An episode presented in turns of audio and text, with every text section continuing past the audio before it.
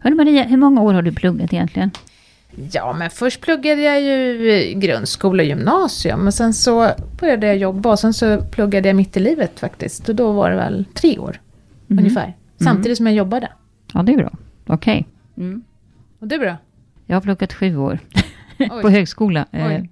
Ja, fast jag är ju den här, jag tillhör den här generationen som fick jobb när vi var 20, så det gjorde inte så mycket. Men du, hur påverkade din pension då? Ja, alltså det är ju spännande det här med plugget och hur det påverkar pensionen. Man kan säga att de här, de som är pensionärer nu, där räckte det med att jobba 30 år. Så att de kunde ju plugga, de kunde ju bli såna här gamla överliggare som det hette, utan att de gjorde någonting.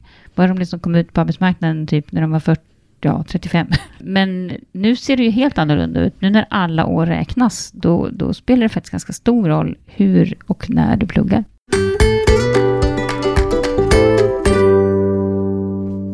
Välkommen till min pensionspodden. Idag tänker vi prata om studier och vad de kan betyda den dagen du går i pension. Gäst hos oss idag är Malin Pauls Hansson som är ordförande i Saco studentråd.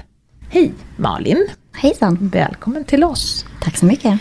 Berätta, vem är du? Ja, jag är ordförande som sagt i Saco studentråd och Saco studentråd är Sveriges största studentfackliga organisation. Vi representerar alla studentmedlemmar i Saco-federationen, så totalt ungefär 100 000 studentmedlemmar. Utöver detta så är jag utbildad logoped, finlandssvensk och sen eh, ja, men, gift med Henrik och mamma till Sigrid som fyllde ett år häromdagen. Hur ofta tänker du på din pension då? Ja, hur ofta jag tänker på det?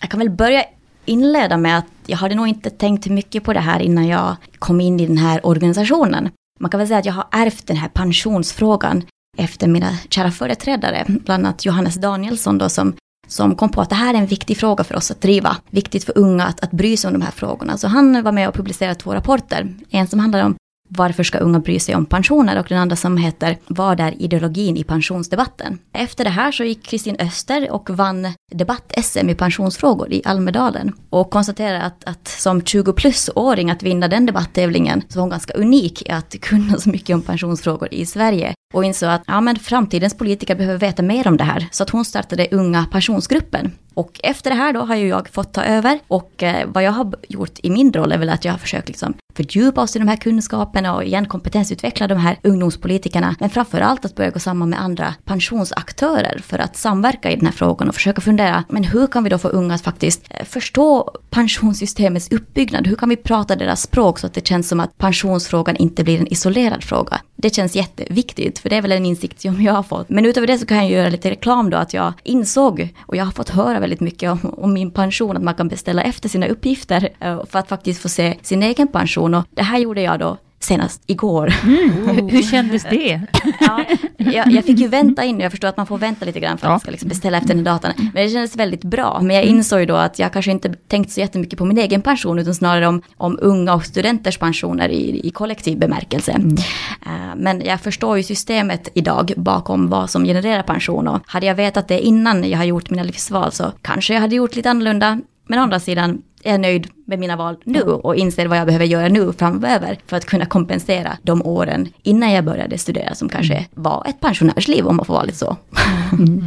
Ja, men alltså egentligen kan man väl säga så här också, att det är ju inte meningen att man ska, att högskolestudenter liksom ska sitta och tänka på pensionen varje dag. De ska ju faktiskt göra andra saker också. Ibland är jag lite orolig för att väldigt många unga har en pensionsångest som de kanske faktiskt inte borde behöva ha. va. Alltså vi ska ju, och det är väl det vi är ute efter, att man ska ha en realistisk syn på sin pension. Inte, både, inte tro att den bara kommer och inte heller tro att den inte alls kommer. Men också väcka intresse, för det är ju faktiskt som Malin säger, det är Mm. viktigt att ha koll på sin pension ganska tidigt i livet. Ja, ja men alltså det som är bra att veta det är, ju, liksom det är, ju, det är ju vad som påverkar. Ja. Det, det är det som är, Precis. det man behöver man veta som ung. Ja, vad är det man behöver veta då? Ja, som jag sa inledningsvis så är det ju den stora skillnaden är just det där att man kanske inte ska liksom tänka på hur mamma och pappa eller mormor och morfar har haft det. Va? De säger att nej, men jag pluggade, det var så roligt och studentliv och hej och hå. Och sen, sen så var det bara guld och gröna skogar, det var jättelätt att få jobb, för det var det ju som akademiker förr i världen. Utan då håller man för öronen och så tar man reda på fakta om sin egen pension istället. Eh, och den stora, stora skillnaden, det är ju dels att vi blir mycket, mycket äldre. Din generation Malin, ni kommer ju liksom ha drälla av 90-plussare. Och det innebär ju då att man kommer att behöva förmodligen jobba fler år för att få samma pension som tidigare generationer fick. Och det andra är ju också att eftersom alla år räknas nu, så kan man inte liksom segdra för länge när man pluggar. Eller man måste åtminstone vara medveten om att det finns ett pris, en prislapp på att göra det. Är det dumt att studera nu då, om man är ung? Nej, nej men alltså det är viktigt att inte, att inte liksom säga oh, du ska absolut inte plugga. Du ska absolut plugga. Eh, men man skulle väl möjligen kunna säga så här, att det är bra att plugga veta vad man pluggar till och varför. Eh, för det är dumt att liksom först gå en utbildning i fem år, det är så långa utbildningar nu för tiden också. Utbildningstiderna har blivit längre, det är också en skillnad från ja, tidigare. Eh, och sen när man har gjort det så ångrar man sig och säger, oh shit, det här var inte det jag ville bli. Och så börjar man om på fem år igen. Det, dels är det problematiskt med ekonomin här och nu, men sen är det faktiskt också att då, då, då blir det svårt att jobba i kapp för att få en, en pension som man kan leva på. Malin, du hade ju lite koll på det här. Du fick det efteråt sa du. Men vad hade du gjort annorlunda om du hade? Eller vad var det du inte visste? Vad var det du inte visste? Frågan är väl snarare vad visste jag? Visste jag någonting överhuvudtaget? Eller hade jag ens tänkt tanken? Och det är väl en situation som vi ser många gånger när vi börjar prata om, om den här frågan. Att studenter ser inte riktigt att det här är en fråga som berör dem och unga generellt. Eh, men vad jag hade gjort annorlunda Mm. Jag kan väl se mig redan nu då som en evig student. Jag, jag tycker att det är jättekul att studera mm. och skulle gärna göra det mer eller mindre under hela livet i olika omfattning. Jag började studera, jag flyttade från Finland till Sverige när jag var 20 år och började studera allt från folkhögskola till olika kurser till olika program och sist så landade jag som logoped med en annan palett med alla möjliga mm. typer av utbildningsbakgrunder i, i bagaget. Och det här är ju en resa som har pågått från 20 till ja, 28 kanske. Ja, det blir några år ja. Det blir några år och eh, jag är jätteglad över det. Men eh, vid sidan av det här har jag också jobbat extra, men kanske inte alltid varit så noga med vilken arbetsgivare mm. som jag har haft. Om de har eh, haft kollektivavtal, om de har betalat in någon pension under de här åren och, och sådana grejer. Eh, sen kan jag konstatera nu att eh, jag fick barn här när jag var 29 år gammal och eh, gifte mig under samma år då med, med min man Henrik jag var väldigt medveten då i det här fallet att nu vill jag att vi delar lika på den här mm. föräldraförsäkringen. Till och med så att, att Henrik har varit mer hemma än vad jag har varit. Mm. Så att jag har gett dagar till honom, vilket mm. ju är ett annat sätt om vi ser till den generella statistiken. Så vi försöker förändra lite på den fronten. Men också att eh, nu är jag medveten om att Henrik han är sju år äldre än mig. Och ser man till statistiken så vet man ju också att kvinnor ofta går i pension tidigare om man är gift med en äldre man. Och i det här fallet så, så jag, vet jag ju om det då och faktiskt ska försöka se till så att jag har ett arbetstid som jag trivs med. Så att mm. jag kan jobba mina 40 år så att jag får en riktigt bra pension till exempel. Vi säger ju både det att, att man ska inte tänka för mycket på sin pension, men man ska ändå ha lite koll. Men, men konkret, vad är det du tycker att studenterna liksom borde veta om sin pension? Vad är, det, vad är det som top of mind så att säga? Vad borde de om de ska tänka något, vad ska de tänka då? Ja, bra fråga. Um, för det första så behöver man ju veta att uh, om man diskuterar pensioner med sina, som sagt, föräldrar eller far eller morföräldrar så har de kanske ett annat pensionssystem som genererar deras pension. För oss och i min generation så har man ett stort ansvar. Det bygger på det ansvaret. Så att göra välinformerade och välgrundade val, livsval är väl jättebra och att man på något sätt får lite hjälp med att, att höja blicken och se lite längre än fram till nästa tentamen eller till nästa examen eller dylikt. Att man, att man faktiskt sätter sig ner och kanske gör en liten tidslinje för sig själv, en liten livslinje. Jag är en sån som älskar att planera så jag gör det gärna. Men, men jag tror inte att alla behöver alla får inte frågan att, att mm. sätta sig ner och fundera på det här. Och vi vet att till exempel studie och yrkesvägledningen, då är ju de som kanske klassiskt brukar vara de som ställer de här frågorna som, som får en att se lite längre fram.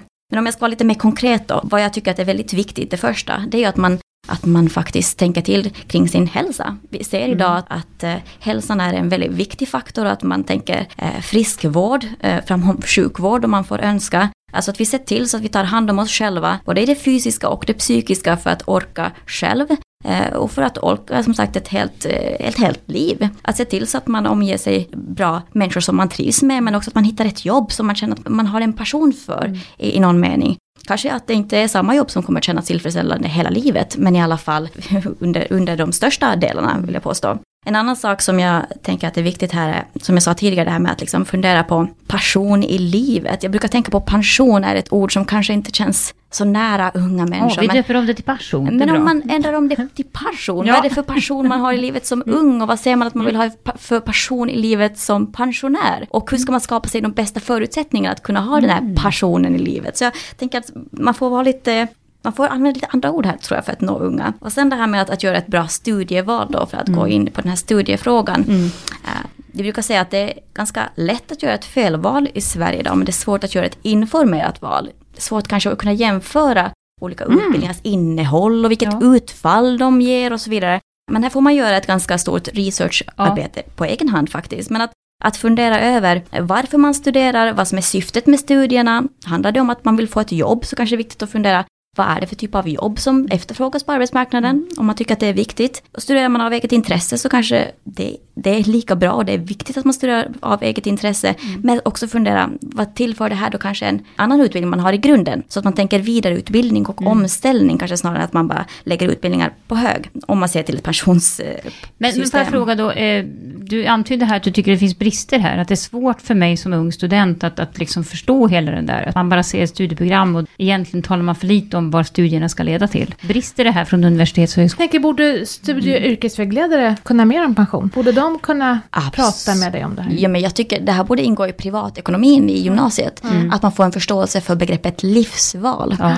Och alltså livslön. Mm. Vad är det som genererar livslönen? Um, då kanske man har en annan, ett annat perspektiv på vad man gör efter gymnasiet också. Ja. Hur många mellanår till exempel man, man väljer att ta för att, för att ska säga, hitta och ta reda på vad man vill göra mm. sen. Det är så många unga uttrycker sig. Jo. Och jag tänker att hade man kunnat ha en fungerande studie och yrkesvägledare där man faktiskt har frekventa träffar ja. med enskild eh, kontakt. Då tror jag att man hade kunnat få bort några av de här åren och faktiskt kunna starta igång studier tidigare studier som man vill inleda och faktiskt då kunna komma ut på arbetsmarknaden mm. tidigare också. Så jag vill gärna prata om hur kan vi tidigare lägga ja. arbetsmarknadsetableringen ja, snarare än att, att, bara prata om hur vi ska höja pensionsåldern.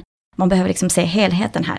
Har du några bra knep? Alltså förutom det där med bättre studievägledning, finns det andra sätt att... Man pratar ibland om tre terminer på sommaren och så. Mm. Alltså, är det också någonting som du skulle tycka var bra? För att sprida upp egentligen ja. den tiden man pluggar. Absolut, och det här är ju en fråga som vi har pratat väldigt mycket om i Saco mm. studentråd, att många mm. studenter vill gärna studera under sommartid. Man mm. vill gärna skynda på sin utbildning och bli klar. För många kan det vara väldigt jobbigt att kasta sig ut på arbetsmarknaden och försöka hitta ett extra jobb. Och de extrajobben som, som studenter ofta tar under studietiden men också under sommaren är ju ofta jobb som kanske unga och nyanlända snarare borde ha än mm. studenter. Mm.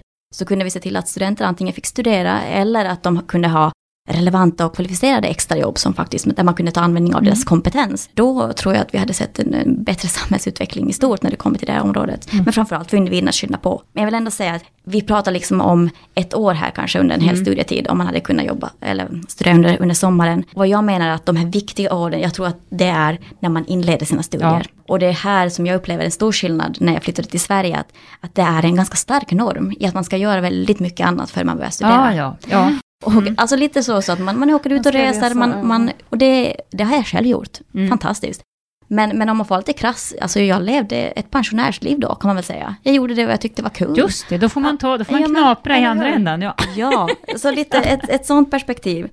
Men eh, någonting annat som jag också vill lägga till här, mm. som ändå går i linje med det studentfackliga, det är ju mm. faktiskt att tänka på att, att liksom välja arbetsgivare med omsorg när man väl kommer mm. ut. Mm. Eller när man arbetar vid sidan av sina studier att se till att den här arbetsgivaren har ett, ett kollektivavtal.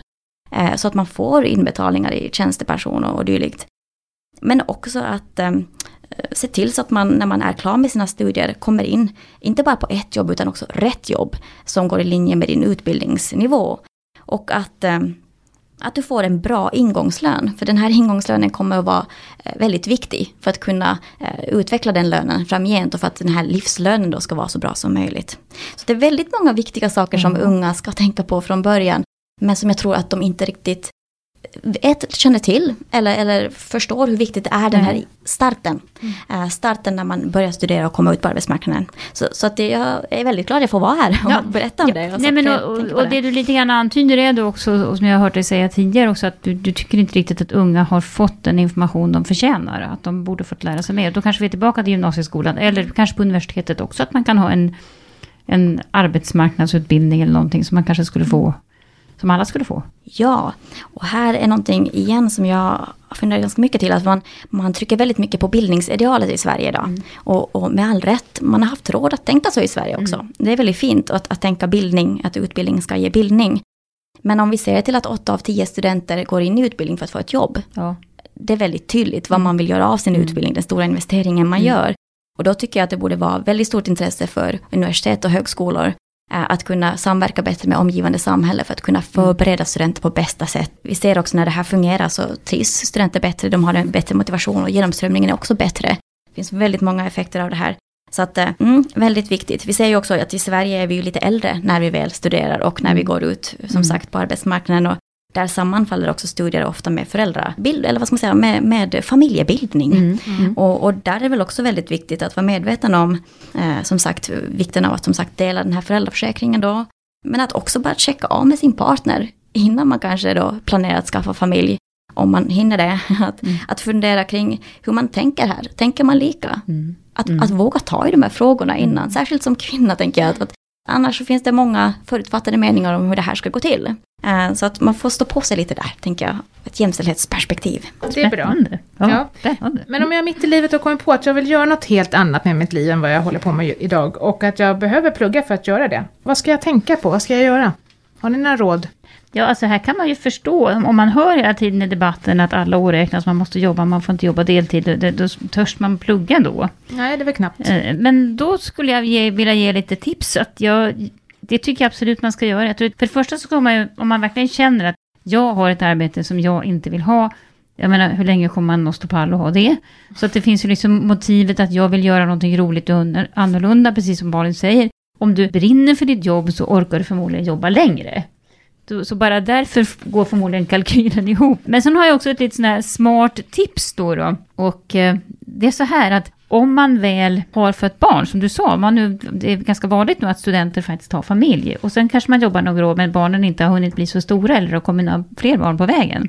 Så är det ju faktiskt så att pensionssystemet är ju ganska generöst när det gäller just småbarn och att jobba mindre. Och vi har det här barnårsrätten i den allmänna pensionen som innebär att om du har barn under fyra år så får du faktiskt inbetalt till din pension extra utan att du faktiskt behöver jobba. Och om man då pluggar så är den inbetalningen faktiskt väldigt stor. Den motsvarar ungefär 75 procent av en genomsnittslön i Sverige som man får så att säga pensionsrätter för. Och det är väl bra att passa på då att plugga, det vill säga då får du, du får pension som att du hade fått 75% av lönen fast du pluggar. Du får dessutom, om du pluggar på universitet och högskola, får du faktiskt extra pensionsrätter om du tar ut den här bidragsdelen i studielånet. Så att det här tycker jag väl är en ganska bra affärsidé.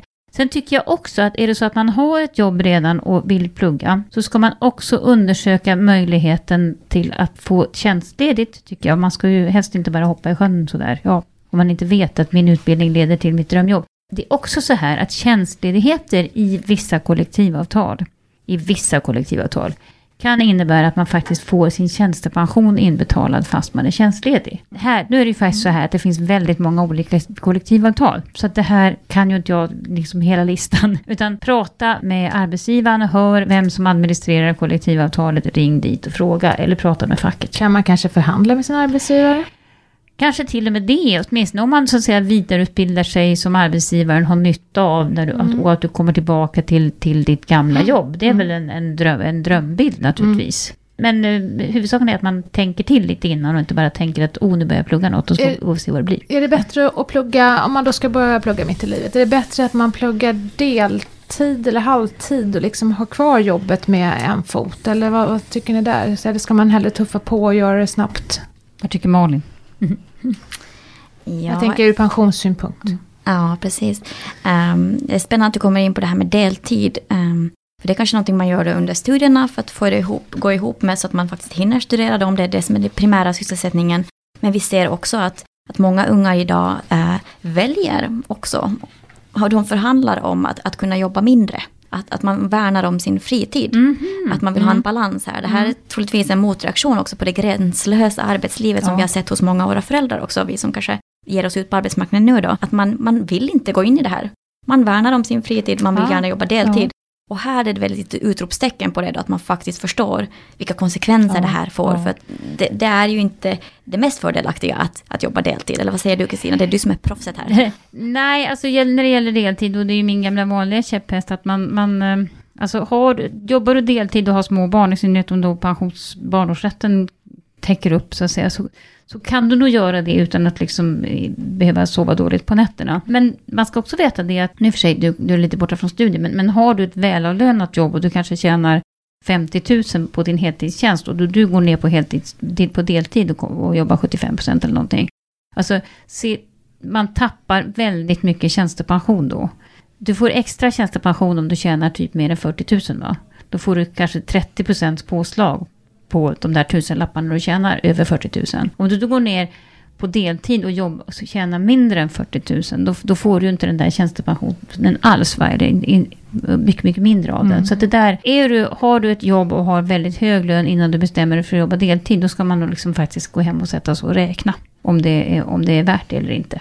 Men om vi tänker liksom mm. den här personen som vill plugga mitt i livet då, då som, är, är det bättre att gå ner och jobba man kanske fortfarande jobbar halvtid och att det tar tre år att plugga den här utbildningen man vill gå, eller är det bättre att köra ett och ett halvt år och plugga liksom bara på? Vad är bäst för pensionen? Spelar det någon roll?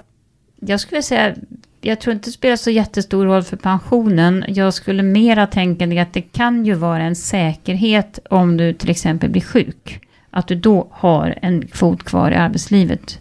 Eh, eller om du bara tar vård av sjukt barn och sådana här saker. Mm. Naturligtvis, det spelar ju också roll. Att det är klart, har du då en inkomst så, så, så får du betalt när du vårdar sjukt barn och sådana mm. saker. Har du ingen inkomst alls så, så får du ju inte det. Nej. Men, men det är lite vid sidan av pensionen. Mm. Jag tänker mm. också att det här med att plugga då när man har små barn, det kan ju också vara ganska tufft. Jag menar ett barn ju, kan ju vara krävande, alla barn är ju inte äter och sover inte bara, mm. utan det finns ju sådana som skriker lite grann också jag vet inte vad jag säger först julklöd, jag har ju så stora barn, men, men alltså, det är inte så himla lätt att jobba och ha små barn heller. det är kanske till och med mer frihet om man kan plugga. Ja. ja, verkligen. Eh, jag tycker det, det beror ju helt på vilket barn det här är då också. Helt enkelt nu råkar jag få ett barn, lilla Sigrid här, som, som åt med tre timmars mellanrum och sov väldigt mycket däremellan. Det första mm. halvåret vilket ju gjorde att jag kunde eh, jobba vidare som ordförande i Sak och studentråd, vilket jag är väldigt glad över att kunna kombinera de två rollerna. Men eh, jag tänker att det handlar väl väldigt mycket om inställning här också, men också vilken tillåtelse det är på, på lärosätena, att man mm. faktiskt som kvinna eh, eller liksom partner, att man kan ha med sig barnet på föreläsningar och seminarium, att det finns utrymme där man kan amma och så vidare bortåt. Det här är ju en arbetsmiljöfråga som är väldigt viktig, att det ska vara möjligt om man, om man vill. Sen det är klart, Eh, man får väl med respekt för andra studiekamrater kanske gå ut då om, om barnet skriker. Men vad jag tror att det kommer bli väldigt viktigt för, för morgondagens generation, det är väl också den här liksom föränderligheten som kommer bli väldigt påtaglig i alla möjliga sammanhang. Och jag tänker, om, om man har möjlighet och ändå känner sig trygg själv, att ta med sitt barn och, och involvera det i sin, sitt studieliv på något sätt. Då tror jag också att man, att man kan göra barnet till och med en tjänst. Att, att liksom ta med barnet och, och förmedla trygghet i, i olika mm. typer av sammanhang. Eh, kommer också göra det, att, att barnet blir mer tolerant för olika typer av miljöer och, och olika människor. Mm. Det är väl någonting som jag själv kan se nu som, som facit i hand efter att ha haft med lilla Sigrid i alla möjliga sammanhang. Att hon är väldigt lätt att ha med numera. Ja, men så, det kan jag faktiskt hålla med om också. Jag, jag gjorde nog samma sak med mina barn när de var små. Men sen är det väl också så att, jag menar, det finns ju förskola, man kan ju ha barnen på förskolan när man pluggar. Eh, och då kanske också så att det är enklare att du bestämmer själv när du vill lämna och hämta, istället för om du har ett arbete där du liksom är styrd av de arbetstider som gäller. Men, men återigen, det man missar är ju om man med en heltidsstudier, det är att du inte får eh, du får ju ingen ersättning för vård av sjukt barn och sådana saker. Så att det, det kanske man ska tänka på i så fall. Om vi ska summera det här nu då. Vad har vi för tips till studenterna Ja, det, jag tänker att jag har väl varit lite grann inne på det här tidigare, men, men det här med att göra informelare val, det är väl någonting som jag ändå vill, vill trycka på. Jag kan ju lämna en liten teaser här i att, att vi kommer att göra en grej här tillsammans med, med Alekta och KPA här under, under hösten. För att kunna liksom vända oss till unga individer och studenter och i ett, ett sätt att försöka prata deras språk. Vi får väl se vad som händer. Men jag tror att det är väldigt viktigt att få unga att förstå att, att just pensionsfrågan inte är en isolerad fråga. Utan att, att se att, att pensionen är som sagt det som kan ge en passionen i framtiden. Och som sagt att tänka på sin hälsa, att se till så att man, att man håller ett helt arbetsliv. Att, att eh, se liksom kopplingen mellan eh, vilken pensionsinbetalning man har som ung och vilken ränta på ränta-effekt det kommer ha om jag börjar jobba tidigt eftersom att varje dag på arbetsmarknaden räknas och varje timme till och med. Eh, med dagens pensionssystem så är det uppbyggt på att man ska jobba 40 år, det, heltid. Och eh, där tror jag att det handlar väldigt mycket om, om familjeplaneringen då för att få det att gå ihop. Sen det här med liksom ett bra studieval, eller ett, ett informerat studieval, att man tänker till kring varför man studerar och, och till vad man studerar och att man är medveten om att man kommer att behöva ställa om och vidareutbilda sig under livet. Så det är väl jätteglädjande att det finns ett system här nu som, som hjälper en eh, att, att ändå få pensionsinbetalningar under den tiden. Så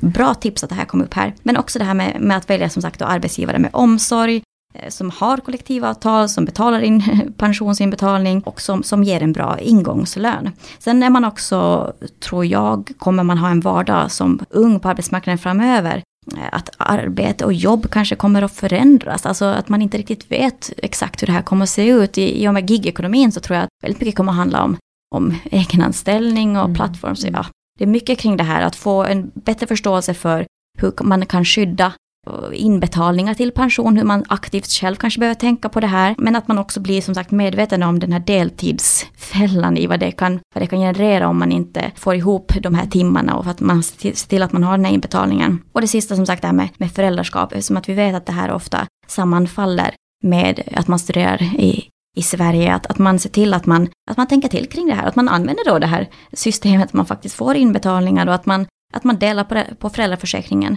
men också på vab.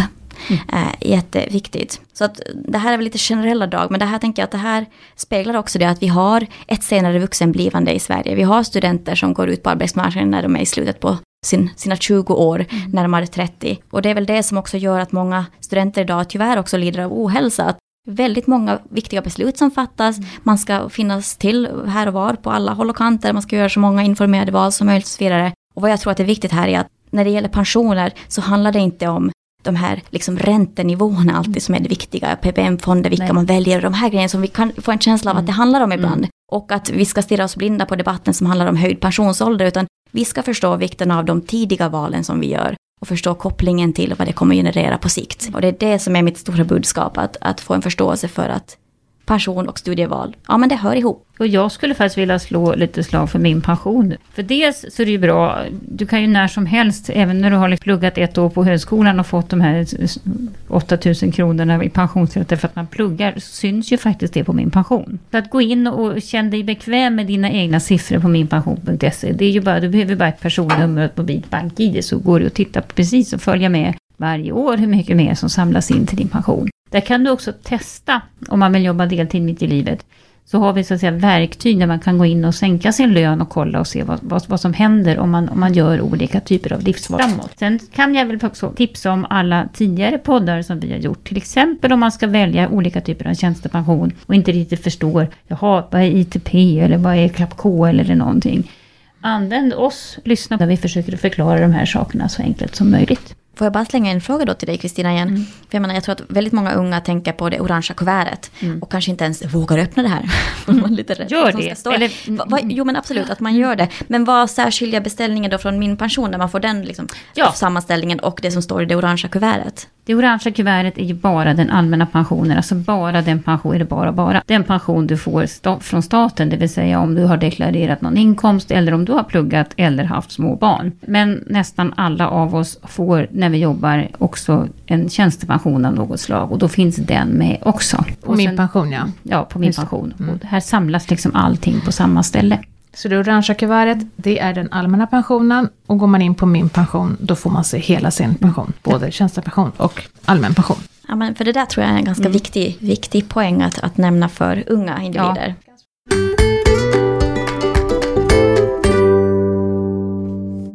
Ja. Veckans mm. fråga. Vi har ju varit inne lite grann på det här faktiskt, men, men jag tar den ändå. Det är en kvinna som har små barn och hon funderar nu på att gå ner i arbetstid för att få tillvaron att fungera hemma. Och hon tjänar cirka 40 000 kronor på heltid. Vad ska hon tänka på för att få en bra pension?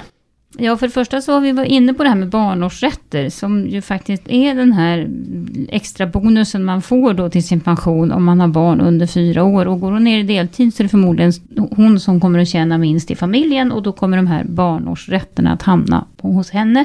I vissa avtal, men då måste man gå och fråga på jobbet, så kan det faktiskt också vara så att man får behålla stora delar av sin tjänstepension fast man går ner i deltid, om man har barn under åtta år. Det är framförallt i offentlig sektor som det är på det här viset. Så det ska man ju också undersöka då. Och sen lönen under 40 000 är i det här fallet någonting bra faktiskt. För som vi tidigare sa, när det verkligen känns att, att man går ner från heltid till deltid och när det faktiskt verkligen kan påverka pensionen, det är om man går ner från en ganska hög lön och sen hamnar man under 40 000 på deltid. Men det är ju inte fallet i den här gången, utan snarare handlar det väl om att få vardagsekonomin här och nu att räcka till om man går ner på deltid när man tjänar 40 000 innan. Så några år deltidsarbete, det gör inte så mycket för pensionen om man har småbarn? Nej, man kan möjligen fundera på, alltså det blir ju mindre pengar när man vabbar och det blir mindre pengar om man blir sjuk och det blir mindre pengar om man blir av med jobbet. Mm. Men det är ju frågor som mera handlar om här och nu. Det kan ju också vara så att man vänjer sig vid en tillvaro där det är... Då man väljer sig vid att jobba deltid. Ja, nej, men man ska ju verkligen, man ska ju verkligen eh, förstå själv att det ska helst inte fortsätta i all oändlighet det här. Utan nej. förstår man det där med att vid fyra års ålder, då går det någon slags gräns, då får man ändå ompröva sitt beslut tycker jag. Mm. Du har lyssnat på Min Pensionspodden där vi idag har pratat om studier och hur de kan påverka pensionen. Deltog gjorde Malin Pauls Hansson som är ordförande i Saco studentråd, Kristina Kamp och jag själv Maria Eklund från Min Pension. Om du gillar vår podd blir vi glada om du sprider den till dina vänner. Har du frågor besvarar vi dem på podd.minpension.se. Tack för att du har lyssnat och hoppas att vi hörs snart igen. Hej hej! Hejdå!